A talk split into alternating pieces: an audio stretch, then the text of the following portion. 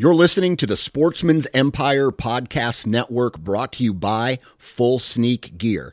Check out their entire lineup at full sneak gear dot com. Also be sure to check out our entire stable of podcasts at sportsmans empire dot com.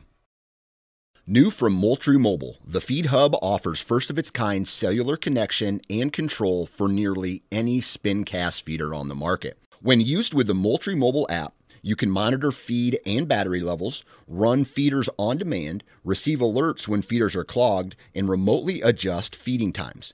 The Feed Hub is ideal for anyone who maintains feeders. Remove the guesswork and save time by planning feeder maintenance before you drive to your hunting property. For more information, visit moultrie mobile dot com. Look, Bumble knows you're exhausted by dating. All the, must not take yourself too seriously, and six one since that matters. And what do I even say other than, hey? Well, that's why they're introducing an all-new Bumble, with exciting features to make compatibility easier, starting the chat better, and dating safer. They've changed, so you don't have to. Download the new Bumble now. Transform the way you hunt with the all-new base cellular trail camera connected by the Moultrie Mobile app. Moultrie Mobile's industry-best app gives you complete control over your camera settings, up-to-the-minute updates from the field, and other interactive scouting tools on your smartphone or computer. Features like weather forecast, advanced species recognition, interactive maps, and a whole lot more. For more information and to make your purchase, visit w w w dot moultrie mobile dot com.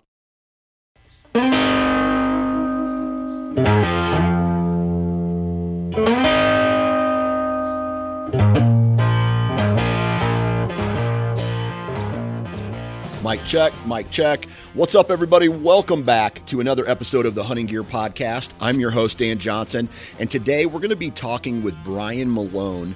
Brian works at Pradco, and Pradco is a, a holding company for brands like Summit and Whitetail Institute and Code Blue, and there's some other brands there. Moultrie is one of them. And so this particular podcast isn't necessarily Uh, into specific brands per se, but more of a look behind the curtain about product development, how a company will decide whether or not they want to upgrade a product, whether they want to introduce a new product, whether they want to introduce new technology into a product or product line, or compete in a uh, a category that maybe they don't have any experience in.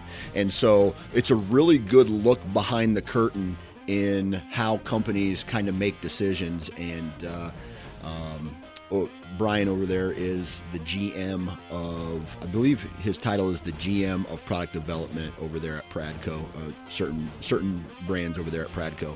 And so it's a really interesting, thought-provoking, uh, you know, conversation. You get a you get a little bit of a look on how these companies make their decisions, and, and that's why I got these guys on. And it's uh, something a little bit different. It's not necessarily product specific, but uh, I love the conversation nonetheless. Before we get into today's episode, though, I do want to take a, a minute here and talk about the brands that help support the Nine Finger Chronicles. Excuse me, this isn't the Nine Finger Chronicles. This is the Hunting Gear Podcast. So the brands that help support the Hunting Gear Podcast, and that is Tethered. If you're looking for a saddle, definitely go check out Tethered. I am really excited in the next couple weeks to get out there and start putting my saddle to use. Uh, I'm really looking forward to that. Uh, so if you're looking for a saddle, saddle accessories, climbing sticks, uh, even information on how to use a saddle, go check out Tethered. Last but, uh, oh, not even last, but next is Hunt Stand. Hunt Stand has just come out with a uh, a brand new upgrade that you guys, uh, if you listen to the last episode, let's see, it was Friday of last week, there was, there's been a big upgrade and push for their Pro Whitetail. And so there's been a whole bunch of upgrades to the app, like a rut map indicator, new satellite imagery, um, what was the other one? Uh, like so predicted deer movement, that kind of stuff, all on the all on the app now. So make sure you go over to hunt stand dot com, read up on all the new functionality with this Pro Whitetail upgrade, and uh, see if it's something that you'd be interested, man. I, I tell you, uh, I've messed around with it just for a, a little bit because it's been fairly, it's a fairly new release, And I can definitely see the functionality for the Eastern whitetail hunter for sure. So hunt stand dot com. And then last, but definitely not least, if you're looking to capture your hunts on camera, go check out the new six point oh Tacticam that can be mounted to your gun or your bow, or like even, I think they even sell brackets for like over the shoulder mounting and things like that. But this new six point oh version has image stabilization. It has, uh, I believe it's four K, and it has uh, an L C D screen that you can actually set up and, and view what you're looking at. So it's a badass camera. I really feel that uh, if you guys are into filming yourself, capturing these moments, and uh, whether it's for a YouTube channel or whether it's just for your, your own, you know, save it on your computer and go back and show your friends and or your kids what you saw that day. Uh, definitely a camera you should go check out, and you can go check out Tacticam. So there's that. All right.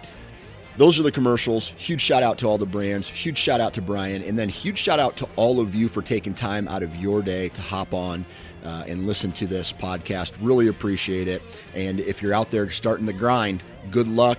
Stay positive, be safe, check your equipment, make sure your shot is on, uh, and all that stuff. So uh, let's get into today's episode. Three, two, one. All right, on the phone with me today, Mister Brian Malone. Brian, how we doing, man? Doing well. How are you? I'm doing good, doing good. All right, so you have to let me know before we kick this off, where do you currently live? Uh, live in Birmingham, Alabama. Okay. All right. So Alabama's uh, uh, deer hunting season is in right now, right? Actually, it's not. So it comes in this coming Saturday. So oh, really, again, you know, growing up in the Northeast, yeah, growing up in the Northeast, lived in the Midwest for a little while.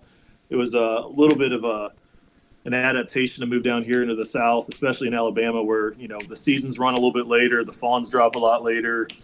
The rut's a lot later. Um, so, yeah, our archery season starts uh, this coming Saturday, and then we got about a month archery, and then essentially from mid-November until early February, it's gun season down here. Yeah, yeah. So uh, I got a, a buddy who lives down in, uh, let's see, I believe it's Huntsville. Uh, and he hunts, he hunts all yep. over northern Alabama. I actually used to live in Hartselle and work in Huntsville long, like twenty years ago. But, um, uh, like, he really likes hunting Alabama and the South, and he's from Texas, and he's bounced all over the South. Um, and he he uh, he's find found a way to get it done. But with you being a, you know, coming from the Northeast, is do you still have a, a preference over what you what you like hunting versus where you're currently at? Yeah, I mean, I'll be honest with you, I've I love the Midwest. I love the Northeast for hunting. Um, you know, still have some leases up in Illinois that, you know, I'll be going to next month when the time's right. Um, but the other nice thing is, you know, Alabama is very liberal with their bag limits. Oh, yeah. uh, the deer are, you know, one hundred pounds less than they are anywhere else in the country. and uh, currently right here in, in central Alabama, and what attracted me to it when the this opportunity came up about six years ago when I moved here, is it's absolutely beautiful. It's right here. We've got uh, right close to Double Oak Mountain. So a lot of people picture, you know, Alabama as being, you know, cotton fields and, and rice fields and everything else just flat as a pancake. And, and really there's quite a bit of elevation right here in Birmingham, um, and a lot of hardwoods, not, you know, the big pine plantations that a lot of people picture. So it makes it for a unique um, hunting experience because there's not a lot of agriculture. Uh, you're really just kind of op- hunting big, giant, open hardwoods. Um, So you're not, I love going to the Midwest because you can pretty much look at a map and say, this is where the deer are. This is where they bed. This yeah. is where they feed. And this is where I need to be to intersect. And uh, it's a lot different down here in yeah. uh, the Birmingham area. Yeah. That's, and that's what anybody that but it's I, a challenge. Yeah. And that's what everybody uh, ever tells me from the South. It's like you get, it's not, it's not like, and I, I'm lucky, right? I hunt a completely different type of deer here in Iowa than in most places in the country, right? I can walk into just about any finger of timber in an ag field and there's going to be deer there. And, uh, and it makes right. it, it makes it easy, right? Uh, as opposed to some places where, you know, especially in, in, uh, states like, uh, I'll use Ohio for an example, that have certain parts of that state are just giant blocks of timber, and it it just throws it's a little it's a it's more it's harder to identify their travel routes, their bedding areas, and things like that with that type of terrain. Yeah, absolutely. And that's I previously uh, before moving to Birmingham, I actually lived in Ohio for about six years, and oh, okay, uh, so I'm familiar with that terrain. Uh, uh, hunting some different parts of that state. Yeah, but you know the deer are you know, two hundred pounds plus, and, and when you get one on the ground, it's it's It's substantial. You know, you, you need two or three of these deer to, to fill a freezer down here. Yeah, that's a fact. That's a fact. And I think that's why my buddy down south kills so many of them a year. I can kill two and fill my freezer. He kills like five to fill his freezer. So um, I, I always got to right, give, right. I got to give him a little, tr- uh, you know, smack for that. But um, so how long, okay, you work for Pradco Outdoor Brands. What is your role there? So I'm the general manager of the Signature Game and Land Management Group. So uh, Pradco's got, you know, three kind of pillars that stand up the company. You've got our fishing division, which is about twenty brands based out of Fort Smith, Arkansas. And then we have two general hunting groups. One is Moultrie Mobile, and it's a it's a pillar all in itself because those are our connected devices, um, connected cameras, et cetera. And then we have my group, which consists of Moultrie, Summit, Code Blue, Whitetail Institute, Texas Hunter, Um, and a couple other small brands uh, in our umbrella. So we're kind of more of the hunting, the game and land management core of the Pradco group. Gotcha. And then fishing, of course. And then fishing, correct, yeah. Which is your fishing lure brands out of Arkansas. Yep. Yep. Okay. All right. So, uh, and how long have you been work, working with Pradco or in the hunting industry? So I've been with Pradco for six years. I've been in the hunting industry since I was in high school. So oh, okay. uh, well over you know, twenty-five years. Okay. Uh, started at retail, went on the road as a rep, worked for a lot of different brands out there. Uh, did that for about six years, did six years of sales management in that same world uh, before moving down here to uh, to Pradco. And since I've been here, I came in, you know, in a sales role, quickly transitioned over into more of a product development role. Um, and now manage the brands I've mentioned previously. Okay, cool. Let's talk a little bit about being a brand rep. And you mentioned hitting the road. And one question that I get a lot from, whether it's people on Instagram or emails, you know, I've been doing this podcast thing since, man, I want to say two thousand fourteen now. And one, a lot of the questions that people ask me are, how can I get into the hunting industry? And obviously all these brands uh, want to sell their product. And I always say, hey, find a brand and ask them, you know, how you can work for it. Talk to us a little bit about what the, the life of a brand rep is like. Yeah. So when you're on the sales side as a brand rep, I, I always told people the best way to get into it is to start at the bottom. And that, and when I say the bottom, that's a horrible way to put it. Um, start at retail. If you really want to be on the road selling retailers, you can't talk to them about the products and what products fit best for their, their consumers without that experience of being behind the counter, hearing all those people come through the door, the issues that they're facing, the things that they like. Um, that really transpires into really being able to go out there and represent different brands, especially if you're going to be an end user of those brands. Uh, you have to have that experience. So I always thought retail was a great way to get into it. That's what I did when I was in high school and, and through my college career when I was at Penn State, worked at, worked in retail. And then um, really kind of later in, into my college career, I started pro staffing. Um, and so there's a lot of these reps that are out there that have, you know, giant three, four state territories. And a lot of those stores have promotions, especially in the fall on the weekends.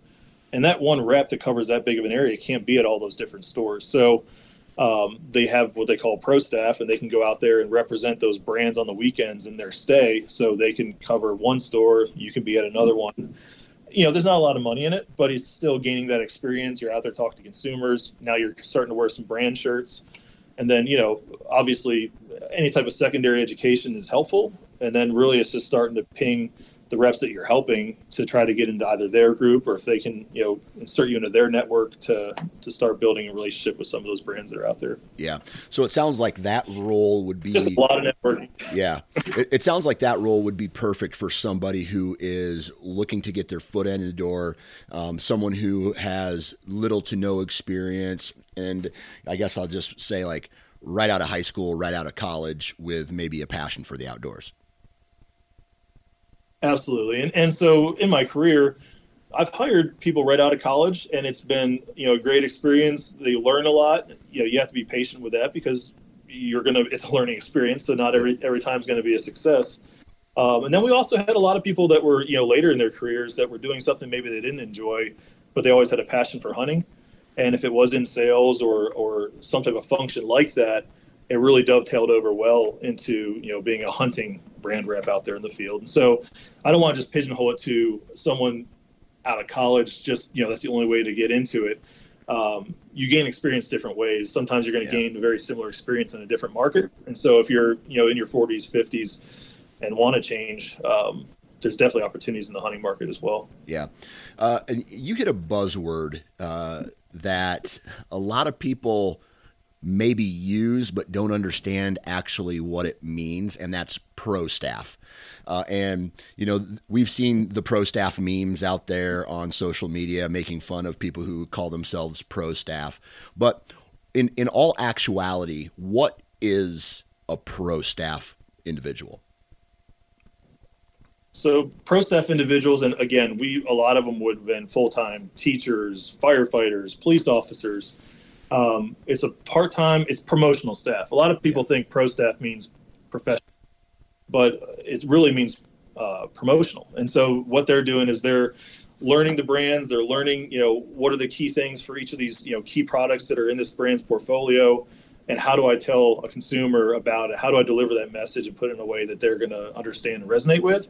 And so it's a great learning experience for somebody who wants to be a brand rep to start as a promotional staffer, yeah. go out there, work the weekends, you know, right down there in the trenches, and you kind of start honing your craft that way. And it's really um, a great way, if you've never even been in sales before, to start building some some salesmanship, some sales experience uh, doing it. So that's really, from my experience, that's what I consider a, a pro staffer. Yeah. Okay. Um, this leads me and to to think of a couple questions in regards to dealers, because we have these people who go out to the dealers, and um, just just from where you sit and your experience um, in that in the outdoor industry, talk to uh, talk to me about your thoughts, your opinions, maybe um, if if this is even necessary anymore, of a a, a dealer versus going and getting, like me going to a, an official bow shop, or me going and talking with a, a mom and pop dealer, versus which seems to be going the way of direct to consumer or even big box store type product sales. Uh, talk to us a little bit about that.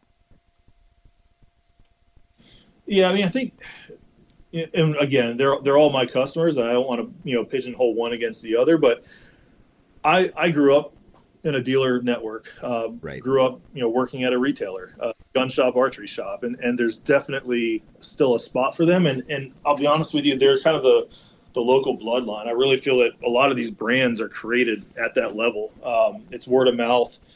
The small dealers out there, they have the ear of that, of that consumer in that area. Um, I mean, they are, they're more of your experts, right? So if you, if you want to go in there and you want to get your bow tuned, everybody knows the local bow shop. They know who the tech is, and that's who they're going to go take their bow to because they trust them. Um, so they, they definitely fill a niche that maybe isn't available at some of the, the national accounts and some of the box stores, or, you know, e-commerce, you know, consumer direct type businesses. Uh, you do get that, that direct regional, you know, what deer scent's working, uh, what yeah. attractant's working best in this area, you know, what's the best time to be out there in the field. You're going to get, whether it's from that person behind the counter or it's the guy over there in the stool, you know, that's that's just a customer at the store, just in there chewing the fat and listening to them. That's where you get uh, a really big value out of the dealer network. Um, I I personally, I mean, I've, I've got an affinity for dealers just because that is my background. Um, national accounts do a great job of, of helping us market our brands and, and put them into multiple places across a, a giant network.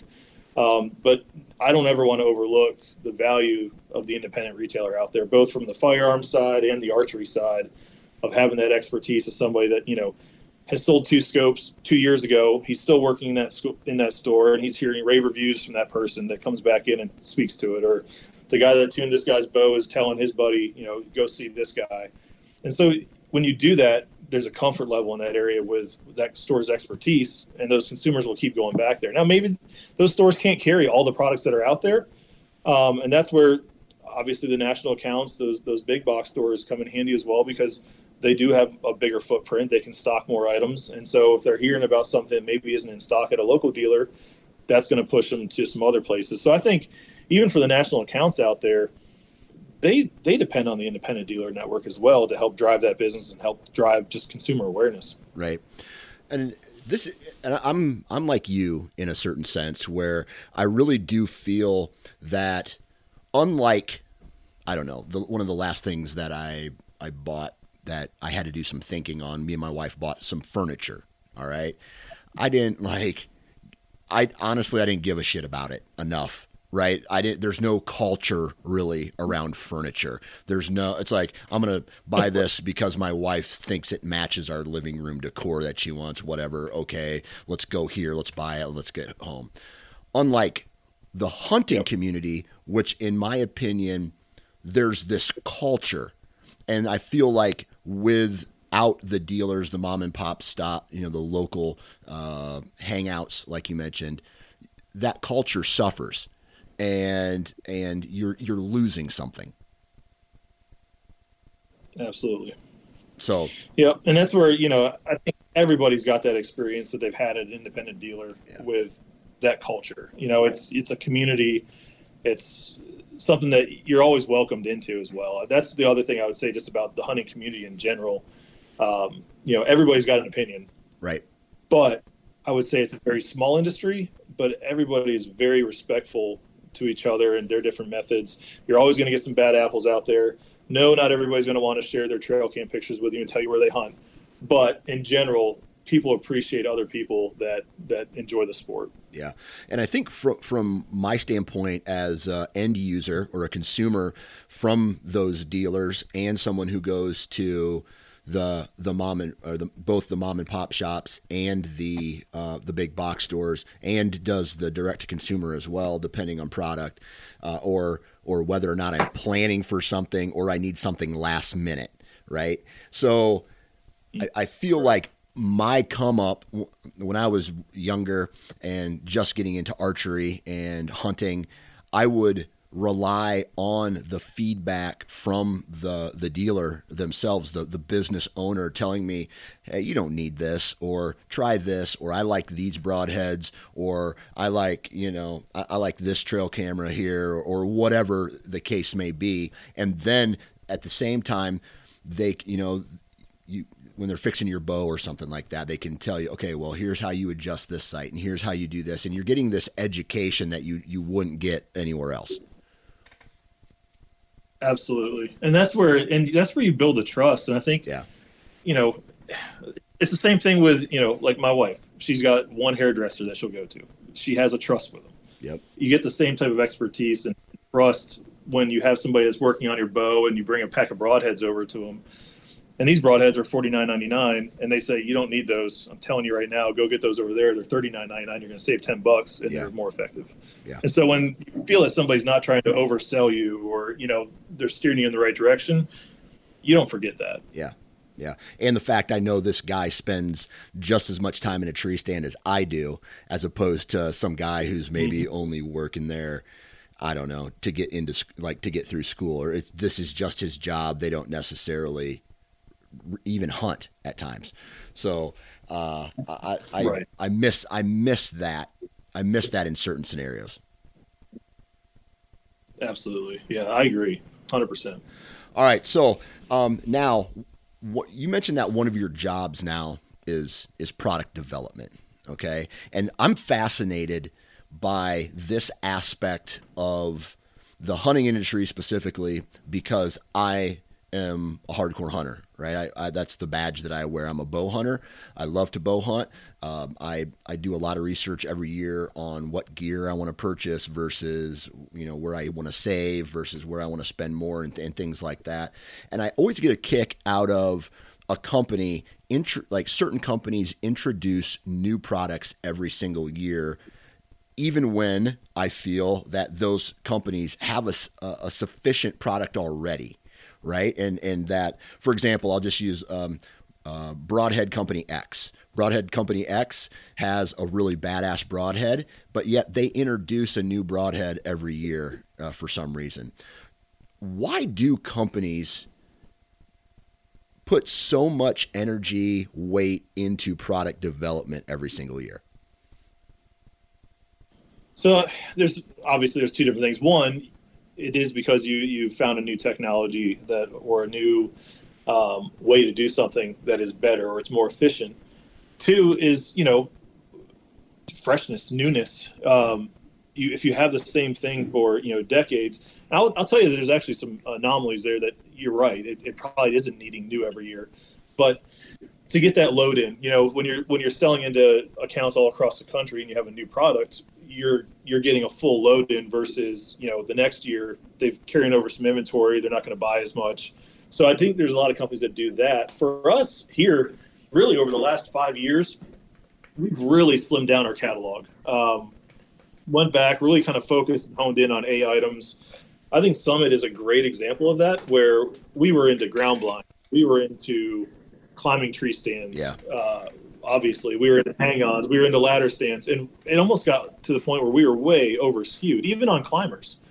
Um, where really the Summit Viper is, you know, our flagship. And how do we make the Summit Viper different? So for the last two years, that's where we really started getting the self-leveling technology where you can adjust to the tree stand without having to descend and, and, and readjust, instead of just coming out with a Summit Viper with uh, a different color seat, or this one now has a, a shooting rail or a footrest included in the box. We don't need to do that anymore. And I think what's nice about our group and our product managers is we have dedicated people to each one of these categories that, that focus on a daily basis. We rationalize our, our S K Us over and over to make sure that if we have something that's slow moving, we just need to get rid of it. We need to move out. Let's focus on the core. Let's let's quit trying to reinvent the wheel, um, and just let's look at constant improvement on our A items. Yeah.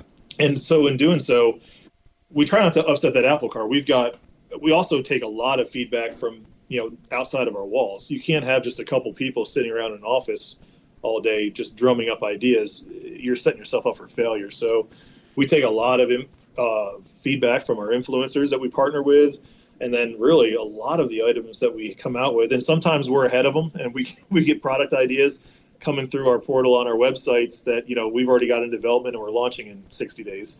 Um, but it's it's kind of just positive reinforcement that we're doing the right thing, because we do get a lot of input from consumers out there, whether it be on social media or through our new product submission forms, things like that. How do you how do you market a product? Let, let's just say, uh, to elaborate on the example that you used in the the Summit Climber, because for me, mm-hmm. uh, I live and die uh, by like the old Lone Wolf tree stand. It's now Novex. Okay. I have, I'm a, a mobile guy. That's, that's my holy grail. A lot of guys, um, especially in the South, they, they rely on that, uh, that Summit uh, Climber. And those are the two, those are two products that I feel don't necessarily need the marketing dollar because they're just, they're above that. How do products get to that point? It's decades. Yeah. It's, It's not well. It's, it's two things. One, it's the product itself. Right. You you you mentioned the Lone Wolf Climber. That's something that you've had a lot of success with. You're comfortable with, and that's great. And if you're comfortable and you're obviously climbing a tree and that's what you feel safe in, then then please continue to use that item. For us, it's been with that Viper Climber, the yeah. Goliath, and the Titan for those that are maybe a little one hundred pounds. But when people use the product for years and years on end, I mean, these things don't you know die out. It's not like a, a consumable product that you're going to use for a year or two and then pitch it. Th- these are products that people have hanging in their you know garages for ten, fifteen years plus. Yeah. We're looking for ways to get that person that's, you know, we can only sell so many in a single year to a single person, especially on something like a climber. There's not a lot of people that have six climbers, but they might have six ladder stands. Right. Um, so how do we, how do we improve that product to make somebody that already owns one want to come back and get an upgraded version of it? And that's, that's kind of where product development comes in. And that's what I feel like we've been doing a good job with, with, you know, the Viper Pro, the Viper Pro level, um, because we have a ton of Summit consumers out there that live and die by Summit. And now we're able to give them something fresh, something new, something that they've probably been in the tree stand themselves and kind of griped a little bit about, man, I wish there was a way to level this thing up without having to climb down the tree, or um, just ways to make the stand safer or, or just more comfortable. That's, that's really the, the, the crux of product development for us, especially on that Summit side. Yeah. How does a, a company know, and you can talk about the market in general or just from your experience at Pradco, how does a company know when to introduce a new product versus uh, make adjustments to a current product? I think the market kind of tells you that. You know, I, I, after so many years, I mean, we, we're very analytical here. So we look at sales, we look at point of sale trends that are out there. Um, and just a lot of consumer feedback, and the market will tell you when it's time. It's not something that we can just put up on a board and say, okay, we're going to go work on a, a five or ten year roadmap. And we're going to introduce, you know, this widget this year. And then five years from now, we're going to introduce this widget with this technology. Because if we're talking about switching from, like, say, tree stands over to game cameras, you know, there could be a new chip coming out that no one's ever heard of in six months. And that changes the entire game of, of how we could spec a camera, what we get the flash to, or the megapixels, or the trigger speeds. So that was something there that the market dictates it, or the technology dictates it. Um, it all really depends on, on what product you're specifically talking about. Yeah. Talk about, uh, in, in your guys's, uh, experience, there's, there's, I'll, I'll use saddle hunting for an ex- for example.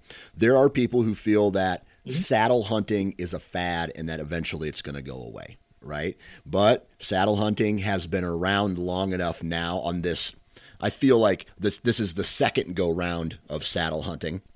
Uh, the first one happened, you know, in the nineties or whatever, that back when I first started bow hunting. And, and but now it seems like it's, it's going to be here to stay. How do you guys determine whether to jump in on uh, a quote unquote fad versus knowing if that has any validity, and then you get into that market as well? Yeah. So it's interesting you brought that one up. So, you know, in my career, you know, back, I think in the, the period that you're talking about, you really had two that were out there with um, Ambush and then um, Green's Tree Saddle, yeah, which eventually turned into Trophy Line out there today. Um, and I actually had worked with that brand in, in a previous life. Oh, cool. I think, you know, it, it's definitely probably had more of a fad feel back in the day. Um, I personally love them myself. I think there's there's a market there for a consumer to have a climbing tree stand and a saddle, uh, especially when I was living in Ohio. And there's a lot of agriculture in that area of Ohio that I was living in. And I was butting up right against, you know, neighboring farms' fields. I didn't want to leave a bunch of climbing sticks or Uh, a tree stand in the tree, because when they're out there in their fields, they're going to see my stand. It's also not a straight tree. I can't get a, a climbing tree stand in it. That saddle made it very nice to be able to go up, hide the sticks on one side of the tree, hang when I needed to hang, and then get out um, and be very quiet going in and out. So, and that's that's coming from, you know, the manager of, of Summit Tree Stands. Yeah. Um, I think that there's you can't you can't have your eyes closed to other things that are out there. Now, for us personally, kind of getting back to, you know, understanding your brand. I just know Summit is not a brand that is a tree saddle brand. We are a we are a high-end, lightweight, aluminum, comfortable climbing tree stand brand. Yeah. And we've got a you know decades of, of information and, and failed you know entrances in the different markets with that brand that tell us, you know what, let's not get too far away from our base. This is what we're known for. Let's just be perfect at this. Now, if it's starting a new brand uh, and getting into that, there's there's always that possibility out there. Um, I think that there's a market there. I just personally don't know that it's something that we would want to get into, um, but I also don't want to shy away and say that, you know, it's a fad and it's going to go away in ten years, because I, I think it is here to stay. Yeah. And I think it's a great tool for those that want to use it. Yeah. Let me ask you a question about uh, demographics. And so if... This is me not knowing anything about your guys' business with Moultrie and Summit. And this is even before I knew that the company was based out of Birmingham, Alabama. But I could tell you that when I hear Moultrie and I hear Summit, those two brands, I think the South, right? Um, how do you guys take a, uh, a a product or a brand that is synonymous for a certain region in the United States and try to make it popular or introduce it into a different region of the United States? Well, I think, you know, obviously because it's where it was, was born and bred is, is actually both Moultrie and Summit both were, were born here in Alabama. Um, obviously Dan Moultrie, you know, locally here in the in the Birmingham area, then Summit that was up closer to where you're from, uh, northern Alabama in Decatur. That those two brands will definitely carry that connotation just because of where they started. But right. really the products themselves, you know, it, it's all done in marketing. Um, it's all done in sales. It's, you know, the effectiveness effectiveness of your sales force to go out there and convince retailers to, one, you know, stock those products in different areas. And then it's, you know, again, you mentioned those two brands. I look at them as not being based in the South. I look at them as being iconic. Yeah. And so they've been able over, you know, you're not going to do it in a year. It's been done over decades of people using those products across the country and saying, you know what, maybe it's started down there, but they're onto something and they're doing something that is effective where I live and hunt as well. Yeah. Um, so really think it's done through marketing and sales and not necessarily through the product, because the product itself for hunting doesn't really have a regionality to it. The, really, the, the only thing that makes something regional would be based on, I'd say, more regulations. You know, the South is pretty lax on baiting, feeding, you know, from Texas all the way over to Georgia. Uh, most of those states, you can put a feeder out and hunt over it. A lot of states up in the North, you can't. You know, Pennsylvania, you're not going to sit there and hunt over a feeder. So I think that's where it's kind of getting this connotation. But in general, um, the products really aren't regionally based. It's, it's you know, local regulations that probably restricts it or, or tags it more than the brand itself. Gotcha. Okay. Now, when you guys uh, sit around the round table there at Pradco and you say, okay, it is, it's time to start brainstorming about new products or uh, identifying Uh, you know, where there might be some holes in your own lineup to introduce uh, a, a new product that may compete with another brand, or or you guys get some market share. What do those conversations look like? Yeah, and it really kind of starts with, you know, internal reflection on what we currently have. Um, you know, what's working out there, what's not. You know, what did, what did we introduce that failed is probably the best place to start.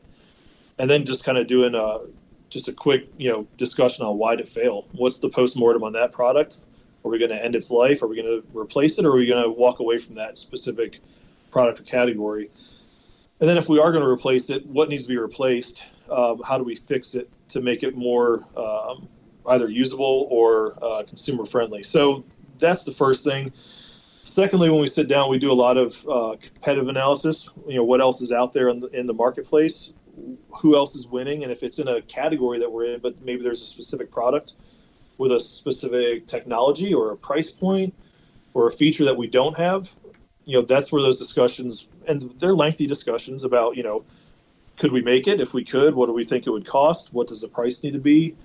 Um, what does the weight need to be? What does the size need to be? Those are all the different discussions that we're having early on. And even, you know, in the days of e-commerce now, the discussions are going even to, you know, how do we make it smaller? How do we make it ship in its own container versus, you know, just focusing on the product itself and how it's be used in the field? We're thinking way beyond that as far as how's it going to be the easiest to get it into the consumer's hands?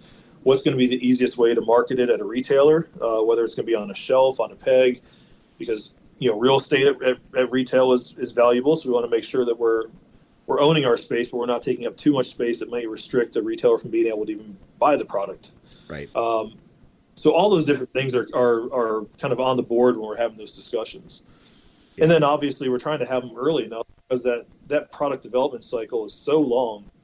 Um, whether you're, you know, building it here domestically or you're using a, a third party uh, manufacturer, or if you're going to be importing it, those discussions and those designs, whether it's our internal engineering team or if it's collaboration with some some different third parties, they have to be going on very early so we can have product, you know, right now in the field using it before we ever go into, say, a, an Archery Trade Association show in January and launch it. Yeah. Um, so it's it's just it, from inception to development to production to testing to all of that before it finally hits a retailer's shelf. It's it's probably much longer than what many people realize. Do you ever have any examples of, or maybe instances where the idea came out great, the product came out, it looked good, but once you got into product testing and got it out to a handful of maybe uh, pro staff or people to test before the actual launch, you had to be like, hey man, this isn't as cool as we thought it was going to be? Um. Yes, I can think of one. Okay.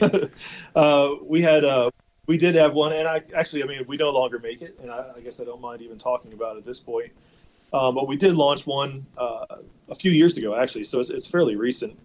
That was, I thought, a, a great idea. Um, we ended up licensing the design and and the uh, the technology from someone else that had it, but it was a basically a chair backpack. Um, And I thought it was awesome. It was adjustable, so you can get it real low down the ground. If you want to predator hunt, you can, you know, make it more upright to use it like a dove stool. But then you have this backpack, you know, built into it that it all packs down into, that you can carry your shotgun shells or, you know, whatever beverages of choice uh, you wanted to carry into the field with you. But you you could literally just throw this thing on your back, walk straight to a blind, and not have to worry about a chair. Um, price points were good. Uh, But once we got it out there in the field, we had a lot of revisions, one, before we ever got it to market, because we were starting to see failure with some of the hardware pieces that our factory had used. So that delayed it a little bit. Um, and I would say we probably made the wrong decision, because it did increase the retail a little bit more. And I feel like that was probably its biggest barrier um, out there in the field, was that it was it was a higher retail than probably what the market was ready for. Um, and again, it was a Summit brand uh, branded product, and I just don't know that it resonated with a Summit consumer. Gotcha. So it probably needed to be either Moultrie or, you know, or just start another brand and, yeah. and start building it out that way versus using it that wasn't known for it. Yeah. And so I, I guess that's a pretty good example of what you're asking. Yeah. So how much weight do you guys put into end user feedback? I mean, it's it's everything. Now, obviously, because of, of constrictions on time, our feedback pools are probably limited to, you know, maybe thirty or forty people, and, you know, really over a, a sixty-day period. Um, the rest of it is really done through just rigorous testing. You know, on, on our tree stands, we go through rigorous testing as far as to those T M A standards, drop tests, et cetera. Um, but as far as end usage, you know, we feel like we get a really good idea from our small user group of, you know, say a couple dozen people, but there's always things that come up that consumers will surprise us with, you know, through feedback that it's like, yeah, that, that would have made a lot of sense. I wish I had thought of that. And, you know, and that kind of gets into those, you know, product changes where somebody comes out and says, hey, I've got another product for you. I'm going to introduce it this year. It's because somebody, whether it was internal or external, um, figured out a way to either make it more usable or more comfortable or whatever it might be. Yeah. Now, when it comes to cost, right? I mean, there's people who, and I'll, I'll go back to tree stands because this is just fresh on my mind, but uh, tree stands, right? Some of these hang-on tree stands now are getting into the five hundred dollars, six dollars or six hundred dollars, even seven hundred dollars plus range on s- certain tree stands. And so there are people out there that are like, yes, I will pay for that. But a majority of people are like, hey, this is an awesome product, but there's no way I'm going to spend X number of dollars on this product. How do you guys combat those conversations or, or have those conversations? I mean, is it all simply a cost analysis that you guys run to say if a product's going to be profitable or not? Well, yeah, obviously from our side, you know, there's families to feed and, and a parent company that, that really would like us to not lose money every year. Right. So we, we, we definitely have that side of the analysis, but then, you know, we kind of start out with a target retail in mind. Um, now over the last couple of years with, excuse me, with all of the different things globally um, that have caused price increases, whether it be freight and tariffs and raw material increases, some of those retails have drifted up. Um, But when we're coming out with a new product, I would say, you know, a great one would be an example of what I can't tell you about that we're coming out with this year for out of, on the tree stand side is we just had a low expectation on performance of sales. Um, we know that maybe we're not going to sell ten thousand. We may sell three thousand because the price point dictates it, but at least it helps round out that assortment. So we have something for the consumer that only wants to spend, say, three hundred dollars or four hundred dollars. We also have something with extra bells and whistles that we're adding to the product line that people have been asking for, and we've been telling them if we do that, we can do it, but it's going to be more expensive. And we know that, you know, all the people that say it means that probably twenty percent will actually probably purchase it. The others just thought it would be a good idea if they could get it for the same price. Right. Um, but those are all conversations we have internally, and we just we try to set realistic expectations um, for our our sales performance and our volume on those higher price points. Yeah. They're they're needed. Uh, it's more aspirational. I don't think.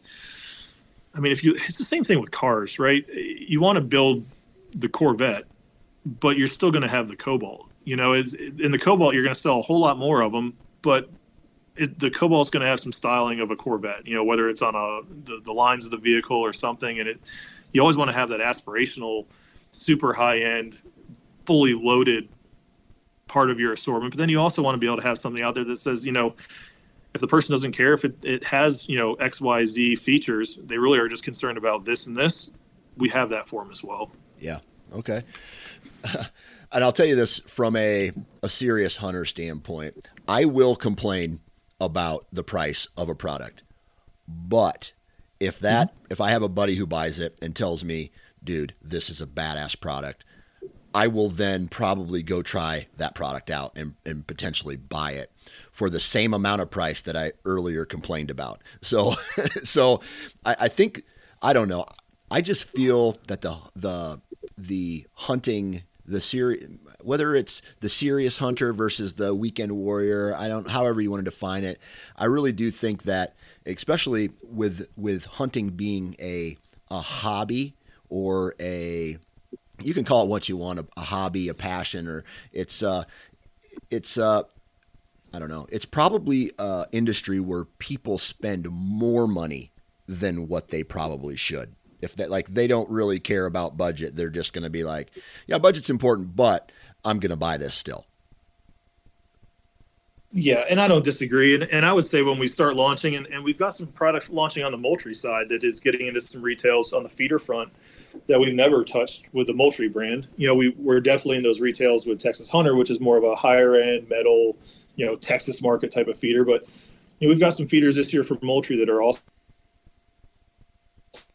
starting to drift up that way. But what we see historically is when we start entering those higher price points is exactly what you just said. You know, we, we set realistic expectations in year one that it's going to perform, but it's not going to perform as well as we probably had hoped. But then we watch year two, year three. And once people start using it, they start telling their friends and everybody's having these positive experiences, they end up really performing well, but it's really not until year three or year four before they really hit their stride. And then to your point on just, you know, hunting consumers in general, I don't want to say hunting is completely insulated from, you know, the inflation or, or poor economics, but when we have downturns in the economy like we're having right now, it, it, people seem to tighten up a little bit. Maybe they're not going, you know, to three different states in hunting, but they're going to put a lot more money into, you know, their back forty that they're hunting right there by their house. Yeah. And so maybe they're not going to go spend, you know, three thousand dollars on a deer hunt to go hunt out of state, but they're willing to go spend, you know, another hundred dollars and put an extra feeder or a camera out. And yeah. So for hunting accessories, you know, I would say that curve is, is much flatter, uh, spiking up or down in, in different markets or different economic scenarios versus others. And I think it's to exactly what you said. We have a very passionate core hunting group that is willing to spend the money on something, especially if they think that, you know, it's going to perform good for them and it's a hobby that they're passionate about. Right. Now, there's certain products out there where you have like, uh, let, let's just, again, use Moultrie or uh, Moultrie trail cameras. A lot of people can use Moultrie trail cameras. A lot of people can use Summit tree stands. A lot of people can use uh, Code Blue scents and, and things like that. But then we have a brand like Whitetail Institute, which is a very niche product, uh, you know, a product, a very niche brand for people who have the ability to to plant food plots and things like that. How do you keep a brand like that? I'll just use the word sexy. Well, I'll be honest with you, with them, it's with Whitetail Institute. It is a very uh, unique product. It's a very, you know, food plotters are I kind of put them like, you know, waterfowlers or, you know, some of these other kind of niche hunting categories, mm-hmm. where when there's an expert out there, there's somebody super passionate about it, they're going to put a lot into it. And so you're right. There's some there's some barriers to entry to putting in food plots. One is obviously land access. Exactly. And so if you have the land, you have the equipment uh, to to put the food plots in. And then if you do, you know, how are you going to do it the right way? And that's where kind of Whitetail Institute comes in. Is, you know, they're very very educated on how to put food plots in. I mean, for Whitetail Institute, so you're aware of, they're actually still based out of Hope Hall. So they're actually not in Birmingham. They're uh, just south of Montgomery. When we partnered with Whitetail Institute, we realized quickly that the talent base and the knowledge base inside of those walls down there do not need our influence. You know, that they, they've created a brand into themselves based on their knowledge and their passion for food plotting. And so if you were to call Whitetail Institute, you're calling directly to their office and you're getting somebody that's a complete expert on that category, on that seed. They can tell you about what's going to perform best in your area, how to do the soil test. And so for that, you kind of need that specialized group of customer service that can walk you through it kind of step by step. And they'll tell you exactly what you need for equipment, or if you're not going to use this type of equipment, you know, this is what your expectations should be about the performance of the seed. Um, but that's, you're right. It's, it's very niche. Um, and, but if you can check those boxes where you have the access to the land, you know, food plots work great all over the country. And obviously there's different mixes that grow better in different areas, but having really the talent to answer those questions and the access for somebody just to be able to pick up a phone and get right into somebody immediately and get some answers and, and some, you know, guidance on what to do and how to do it is uh, invaluable for them. And that's, there's, so I wouldn't say they're trying to be sexy. Um, they're really just trying to be the best at what they do. Just like someone wants to be the best at what they do now. Um, you know, I would say Whitetail Institute has kind of written the book and, and actually helps steer some of the other brands on, you know, uh, you know, what's the book, Good to Great, you know, the hedgehog theory, you know, focus on what you do best. And that's what they do best. And their marketing does a really good job. Um, but again, you know, a food plotter is a different, is a different hunter. It's not the person that's probably gonna be going out two weekends a year and, you know, hunting on, on grandpa's place without putting a camera out. This is the person that really knows their property. They're trying to, trying to put a lot back into it. They're trying to grow bigger deer, maybe get an older age class. Um, and so, with that, they've got the expertise to help that individual out. Yeah. Now, when it comes to, I, I talk about this a lot on the Hunting Gear podcast here, and that is how to make good decisions on what product to buy. And as a as a person like yourself who not only works in the industry uh, and, and works in, with a variety of different product categories, but yourself, you know, you're also a serious hunter. How would you recommend an end user go about the process of making a decision on any product? Well, I think it, a lot of that really hasn't changed, um, you know, for decades. There's one is, is probably the most obvious, and I think you alluded to it earlier, um, is really, you know, who's in your hunting group? Who who are your core friends that share that same passion, that are, you know, buying products as well? That's really where I, and I still get a lot of input from others that maybe are using something that I haven't used in the past and they're, you know, recommending it. That's still where I get a ton of information on things that maybe at Pradco we aren't making right now, but I'm still interested in buying it because I'm going to go, say, to Colorado and go hunt mule deer. Well, none of our, you know, we're not putting in food plots or putting out deer feeders for mule deer. Um, so there's a lot of products that I have questions about, and I ask the experts. Two is what has changed over the last, you know, several, you know, few decades is just, you know, the internet and being able to really have full access to any information you could possibly need. And I always do start on manufacturers' websites because I feel like they've got the most accurate information. And then from there, I start looking at, you know, there's a lot of YouTube reviews out there, um, a lot of forums, a lot of different uh, places that you can actually go and get, you know, some, and then obviously social media, right? Uh, where you can get some of that positive feedback from there. And then, it, you know, I see it a lot of times too, where I'm, I'm curious about a product and I'll, I'll go over to their website, I'll look at it, and then maybe I'll click on their social media site. And if all I see are positive reviews, and then I also see there's a bunch of that are hidden or deleted, I immediately turn away. Um, so I really appreciate some of those manufacturers. And we, we do a lot of the same where we just, we keep it as, as, as open and honest as possible. Obviously, if there's vulgarities in our in our you know comments, we'll we'll delete those out. But Um, if somebody's having a bad experience, I don't want somebody on our marketing or our customer service team deleting it. I want to be able to read it. Yeah. Because I want to, I want to take that feedback and see if I can do better as well. So that's where I get a lot of the information is really, you know, from word of mouth is number one. And then two is just from the internet, whether it's, you know, company websites and social media or just on different forums. Right. And it, it, it's funny you mentioned uh, the internet, right? It's It's been around for so long now, like we can't imagine our life without it. But when I first started buying hunting products, I didn't have that as a reference. And so everything that I learned was A, at the dealers, like I mentioned, mentioned or other hunters, right? Or in print ads and, yep. and that had nothing bad to say about any product ever. So I, there was, I, I, there was a, I feel like there's, there was a, a, a much bigger learning curve back then on purchasing products than there was today when anybody can voice their opinion about anything and you can start to see trends on if a product is worth it or not. And so um, I, I just, I, I, I always get a kick out of, you know, like a, a product like the Acorn Cruncher or the Deer View Mirror or uh, what was the other one? Those little wafers that you, I used to, pinned to my hat when I was younger and, and you know, all those products oh, yeah. that I would never yep. even think about purchasing today, but because it was like, hey, check this out. And uh, so I checked it out and it, you know, it didn't help me at all. So uh, I always get a kick out of that. Right. So, yeah, I agree. I, you know, I had a lot of those memories too of the archery shops and, you know, whether, whether it was Lighted Knox when they were first coming out, yep. you know, you really couldn't find a whole lot online, but you'd get, you know, one person say, oh, it's amazing, I watched you already through a deer. Another person says, oh, I'll put fifteen grains in the back of my arrow, it didn't fly right. And so you're, you get conflicted. But, um, yeah, it's it's funny. You're right. It has definitely changed. Yeah. Well, I tell you what, man, I, I really appreciate you taking time out of your day to hop on and uh, B S with us for a while about, uh, you know, the Pradco brands, some of the products that you guys uh, work with, and uh, just the overall knowledge that you have in the space. So thank you very much for your time. And if you do get out in the woods uh, later this year, man, good luck.